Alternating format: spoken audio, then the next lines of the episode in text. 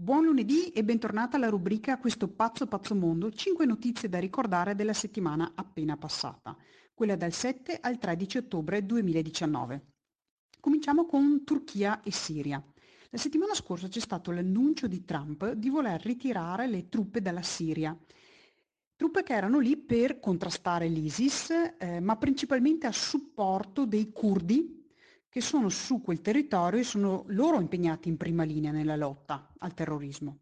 I curdi sono un popolo che non ha uno Stato proprio, sono una massiccia minoranza della Turchia. Perciò erano mh, intenzionati ad ottenere una parte del territorio siriano per poter mh, stanziarsi lì.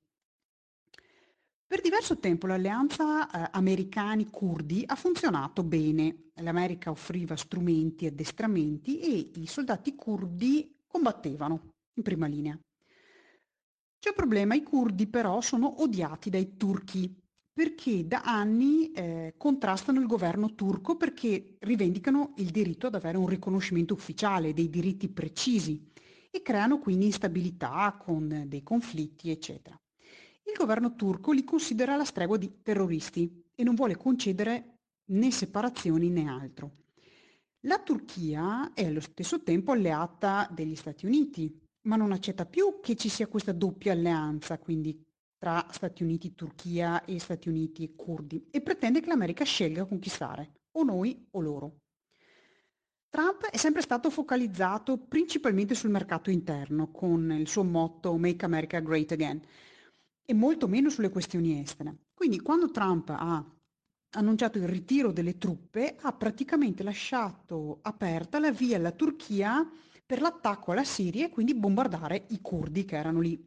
Cosa ottiene la Turchia facendo così? Beh, primo prende possesso di una parte del territorio siriano e crea una striscia di calma, quasi un cuscinetto con il resto della Siria che eh, ha problemi di terrorismo con l'ISIS eh, i focolai, eccetera.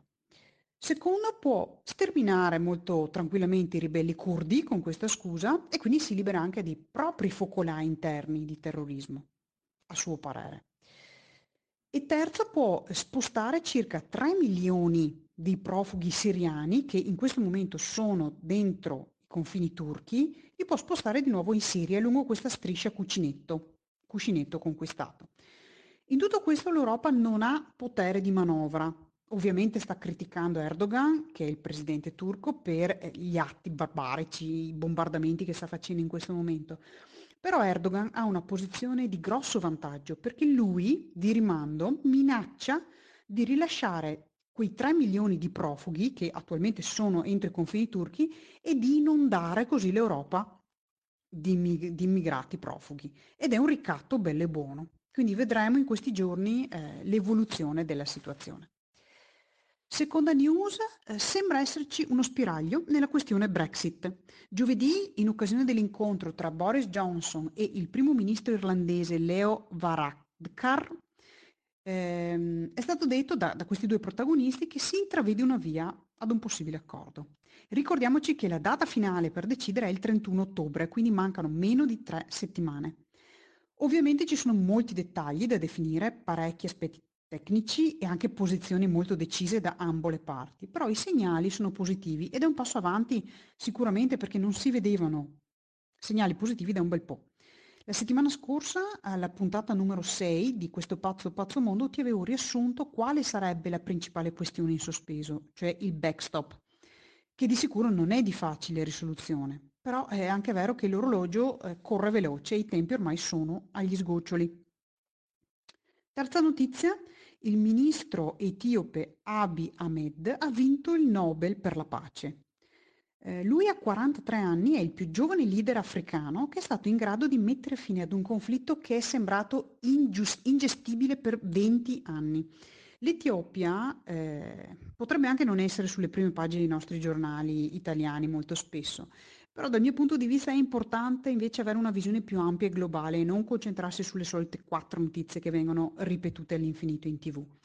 Noi abbiamo la grandissima fortuna di non vivere in un paese in guerra, ma l'Etiopia nello specifico e l'Eritrea lo sono state per 20 anni.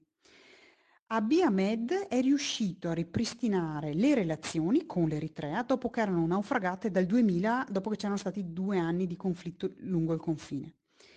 E, ehm, ed è stato anche una figura chiave nello stabilire la pace in Sudan, mediando e convincendo i militari che governavano il paese a dialogare con eh, l'opposizione di nuovo e riuscendo a convincere l'Arabia Saudita e gli Emirati Arabi Uniti ad appoggiare questa sua mediazione, da cui poi in agosto è nato un accordo di condivisione del potere.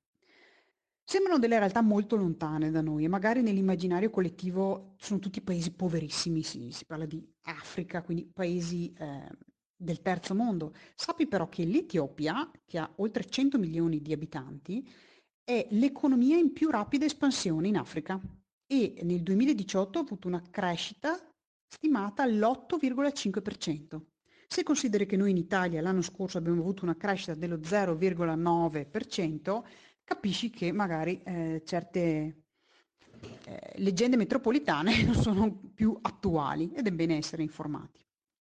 Quarta news, ogni anno viene compilato un report da parte del World Economic Forum, si chiama il Global Competitiveness Report e calcola, eh, usando diversi parametri, la competitività dei paesi nel mondo. Sono 100 questi parametri considerati, comprendono il livello di infrastrutture, quindi porti, strade, aeroporti, mm, il livello di salute, la stabilità finanziaria, la qualità delle istituzioni pubbliche, l'innovazione e la dinamicità dei, mm, dei, dei business all'interno del paese, il livello di corruzione, la preparazione nelle competenze sul lavoro, eccetera, eccetera, eccetera. È un rapporto interessante con cui eh, si scoprono anche un sacco di cose a volte sorprendenti riguardo paesi che magari non si conoscono tanto, proprio come era per l'Etiopia, di cui abbiamo parlato prima. Nell'ultima versione, appena uscita, eh, Singapore è finita al primo posto come livello di competitività, scalzando dal podio gli Stati Uniti, eh, a seguire ci sono Hong Kong, Olanda e Svizzera, che occupano i primi cinque posti in questo ordine. Se ti interessa scoprire gli altri in graduatoria o, o vedere comunque i dati che appaiono eh, in questa analisi relativa ad ogni paese, puoi scaricare il report gratuitamente in PDF dal sito www.weforum, quindi weforum.org. Sono 666 simpatiche pagine però scherzi a parte è davvero interessante. Io l'ho usato mh, più volte come spunto di discussione e approfondimenti con gli studenti del liceo internazionale a cui insegnavo economia e si scoprono veramente delle, delle informazioni utili. Ultima news di oggi riguarda i dazi tra Stati Uniti e Cina e anche qui sembrano esserci delle novità positive. Trump e Xi Jinping hanno trovato un accordo parziale eh, sulla questione commerciale la Cina ha accettato di aumentare i propri acquisti sui prodotti agricoli americani, se ti ricordi abbiamo parlato anche di questo nella puntata precedente, e anche di cancellare alcuni dazi. Inoltre eh, le parti hanno concordato di mh, mm, smetterla con questo ping pong di rilanci penalizzanti l'uno verso l'altro, quindi di quietarsi e smettere di ehm, fare una guerra fra galli, come ti avevo detto la settimana scorsa. A fronte di questo risultato, la borsa di New York ovviamente ha festeggiato andando al rialzo. Bonus positività di questa settimana.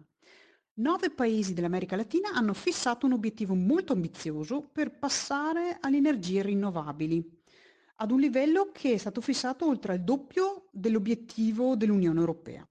La ministra dell'Energia colombiana Maria Fernanda Suarez ha confermato che nove paesi appunto, sudamericani lavoreranno per raggiungere un target di utilizzo delle energie rinnovabili del 70% per il 2030 ed è davvero, davvero ambizioso eh, come obiettivo. I paesi coinvolti sono Cile, Perù, Ecuador, Costa Rica, Honduras, Guatemala, Haiti, Repubblica Dominicana e Colombia mentre Panama e Brasile stanno ancora valutando la partecipazione. Magari ti è capitato anche di visitare uno di questi paesi.